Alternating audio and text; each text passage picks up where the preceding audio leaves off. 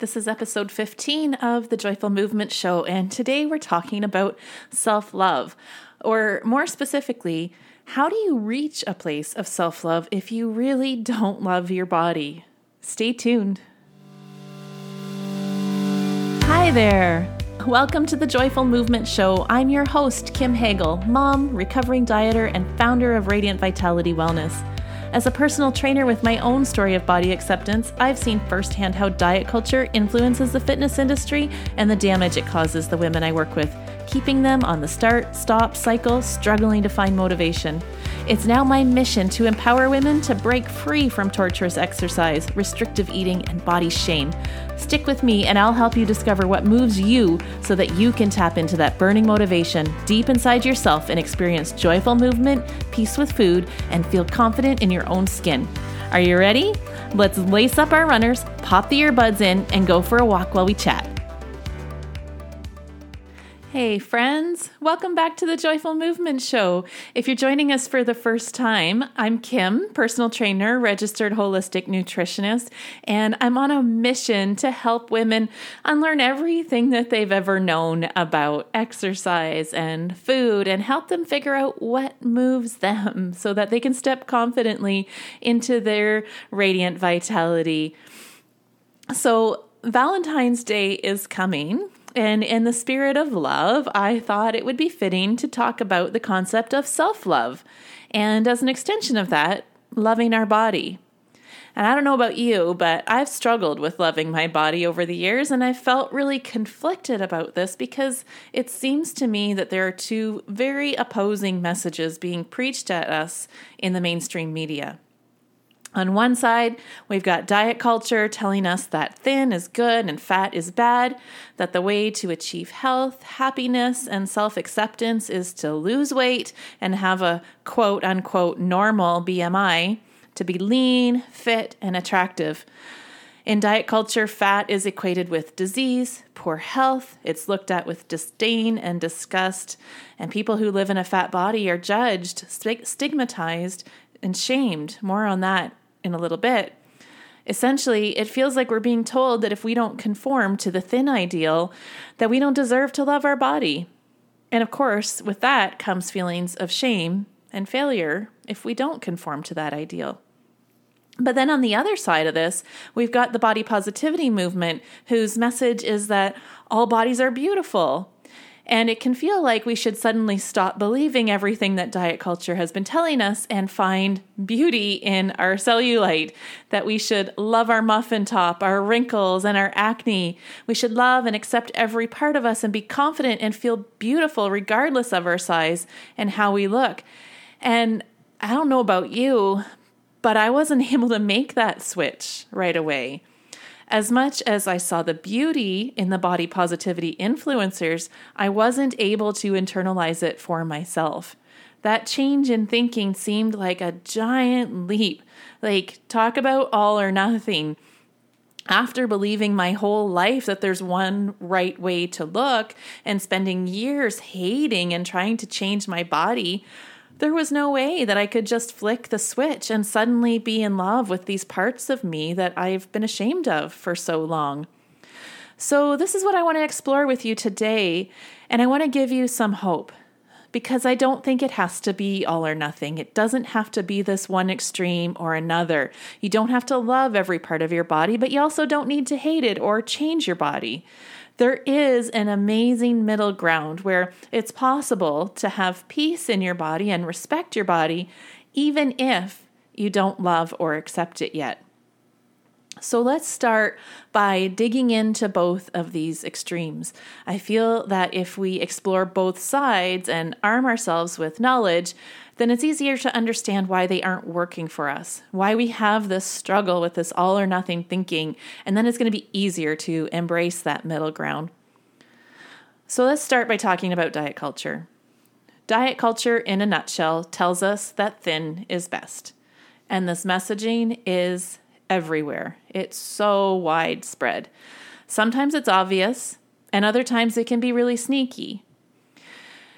You know, we have the fitness influencers who show up on social media happy, strong, confident, and seeming like everything in their life is amazing.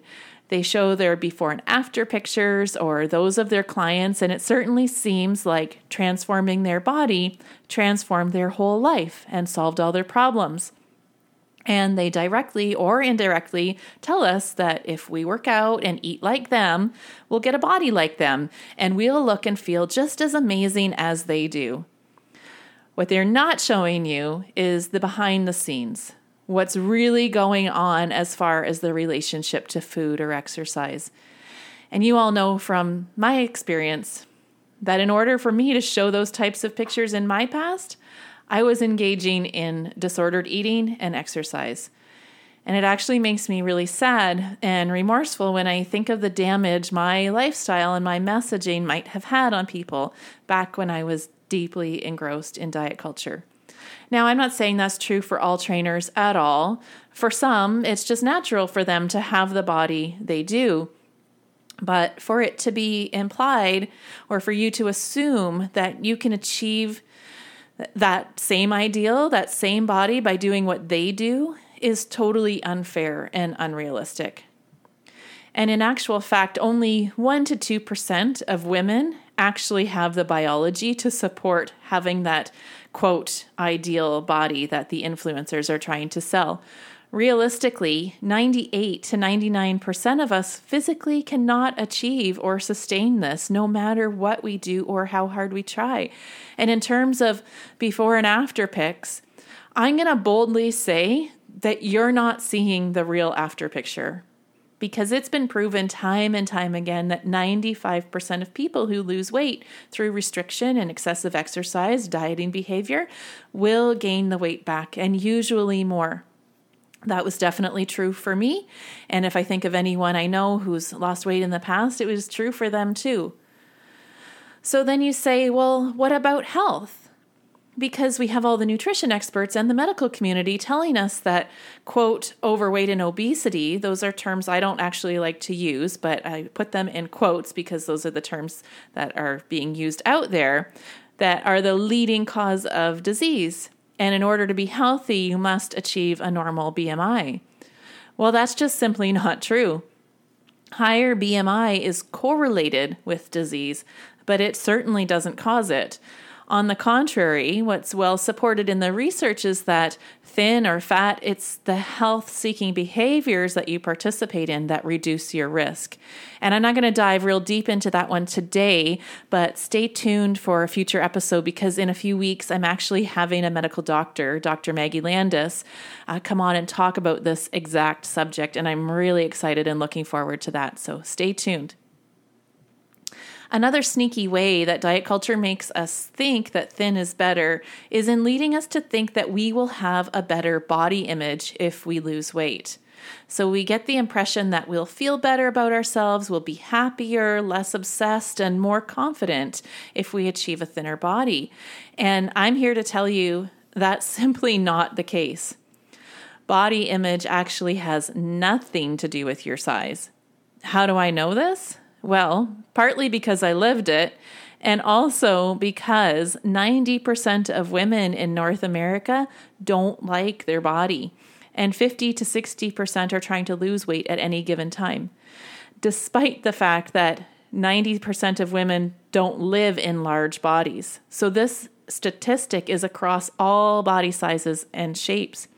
So, if it were true that being thin equated to body acceptance, then we wouldn't see a number like this.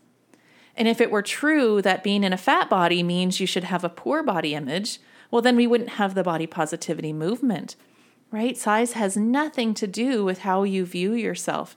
It's purely a product of your thoughts and your belief about fatness.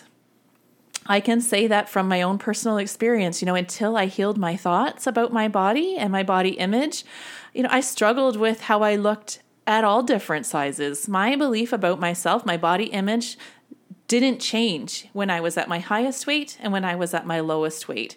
My body image didn't change until I healed the thoughts that I had about my body.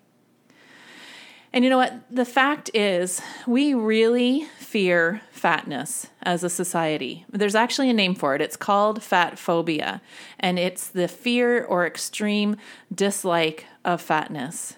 In fact, 80% of women actively fear gaining weight or getting fat. We fear fatness because we think it's unhealthy or ugly, and also because we see how people with large bodies are mistreated, and we don't want that for ourselves. We see how they are judged, bullied, and stigmatized against in so many ways from where they can shop to their access to medical care to their food and movement choices, and so much more. And this is why only 1 to 2% of us can actually biologically look like the supermodel, but 80% of us desire to look like it because we're so afraid of the alternative. And let me just say, I've said this before, but I'll say it again. I realize that what I'm saying here all comes from a place of thin privilege. You know, as a thin white woman, I don't have the lived experience of weight stigmatization, and I own that but I do try to use my voice to advocate for inclusion and equality. And over the coming weeks, I've got a few guests coming on, and we're really going to talk about this in greater detail. So bear with me. And um, yeah there's lots to learn on the whole concept of fat phobia and weight stigmatization that i'm really looking forward to diving in with you folks in the coming weeks. Okay so that's the diet culture side. That explains our desire to be thin and hopefully shed some light on why that's not only necessary, but also harmful. So let's switch gears and talk about the body positivity side. And let me be very clear from the start that I love the body positivity movement. I am a follower. I have been um, impacted by the movement. I think that following and filling your mind with images of bodies of all sizes, shapes, ethnicities, genders, and abilities is so important for all of us to be able to break down stereotypes and prejudices and own our own internalized fat phobia by exposing our mind to diversity. Dismantling the thin ideal by filling the media with diversity and normalizing all bodies is so important to destigmatize fatness and to build a culture of inclusion and compassion. However, a side effect of body positivity and the images we see when we look at the influencers on social media is that the whole movement still objectifies body. It still puts beauty and appearance as the focus and in my opinion, really enforce, reinforces this belief that our worth is tied to how we look, and beauty is the ultimate goal for a woman. And as st- an extension of that, if you're beautiful, whether you're fat or thin, then it's okay to love yourself. So we're left looking at these beautiful people and feeling like we must be like them. Suddenly, we must flick the switch and fall in love with our muffin top. We must think our cellulite is beautiful, be confident with our acne, be proud of our scars. Not only do we need to stop trying to shrink and control our body, but now we need to be proud of it and start thinking our body is beautiful. Good luck. But here's the thing I don't think the point of the body positivity movement is for all of us to love and accept every part of us or to suddenly find the things that we've disliked for so many years beautiful. I don't think that really needs to be our goal. It just keeps the focus on the external beauty and keeps your worth tied to your body's appearance. The solution is to find that middle ground. You don't need to hate or try to shrink and control your body. You can get let go of the weight loss battle and still be healthy and have a good body image. But you also don't have to swing right to the other side and immediately start loving your body. There's a happy medium and it's called body neutrality Body neutrality focuses on appreciating your body for what it enables you to do rather than focusing just on how it looks. It means seeing your body as a vessel through which you get to experience life rather than an object that just needs to look pretty. So, how do you begin the process to reach a place of neutrality with your body? Well, the first step is to be grateful. Take a minute and think of all the things that your body has done for you. Perhaps you've fought off a disease, Perhaps you had a broken bone that healed. Maybe you grew a baby in your belly or achieved a physical accomplishment like running a race or climbing a mountain. But don't negate the small things either. You know, everyday things like your arms allow you to give and receive hugs with your family, your loved ones. Your body allows you to experience intimacy with your partner. Your legs allow you to move around. Your belly digests food. Every second of the day, your body performs a miracle by pumping blood through your body without you even thinking about it. Like, seriously, take some time to be grateful for all that your body can do and all that allows you to do.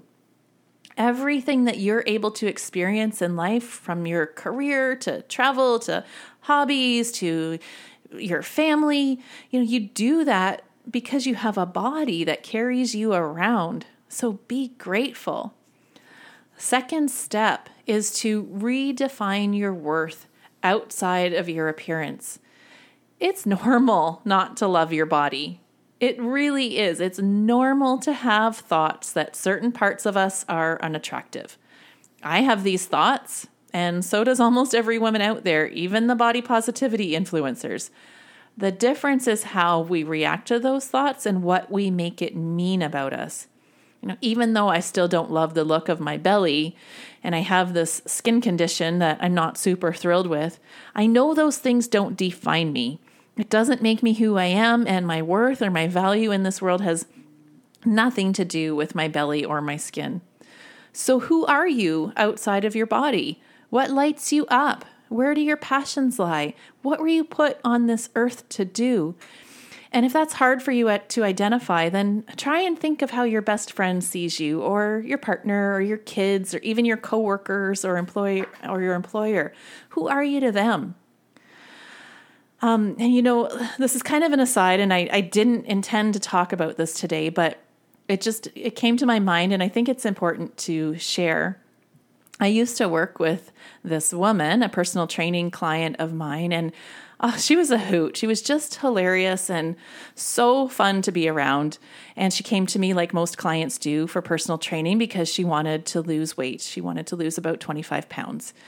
Um, she'd talk about it a lot, you know, and she'd get really frustrated with herself when she struggled to lose the weight or she'd gain back the little bit that she lost. And it was this ongoing battle that took up so much space in her mind. And then she passed away. Well, actually, she was killed in a really tragic accident. She was only 52 and she left behind a husband and a teenage son. And I couldn't help but think at the time, man, is anybody caring about her extra 25 pounds now?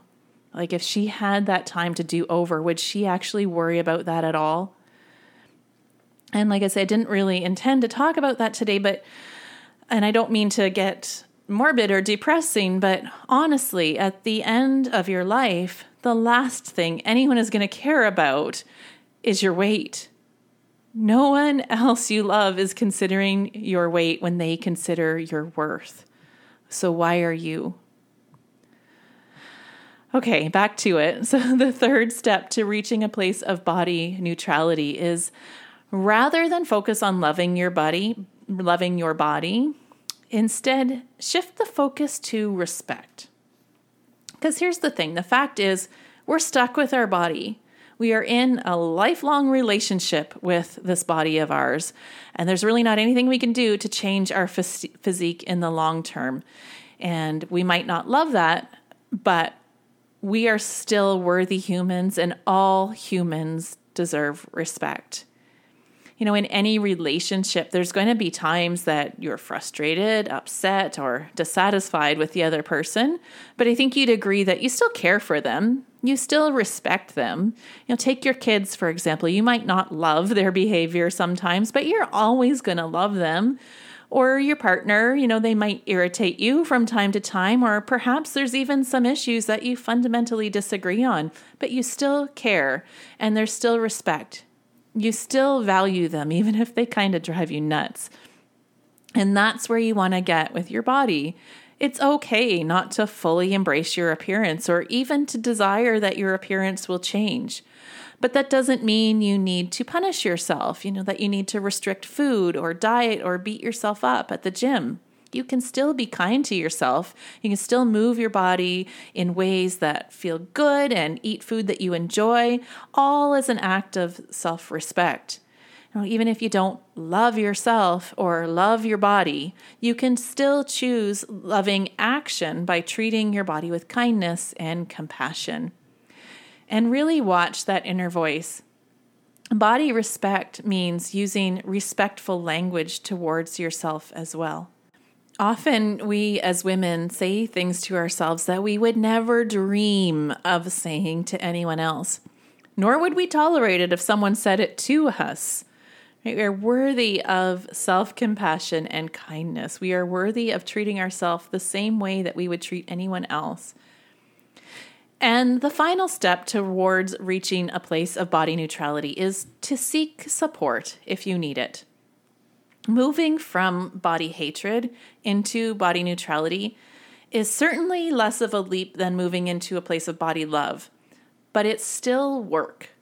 I needed support when I did this work, and it's okay if you do too. Investing in coaching has been the best money I've spent throughout my life, and I've spent a lot of it. I've worked with coaches pretty much steadily for the last eight or nine years. I encourage you to reach out to a qualified professional if this is you.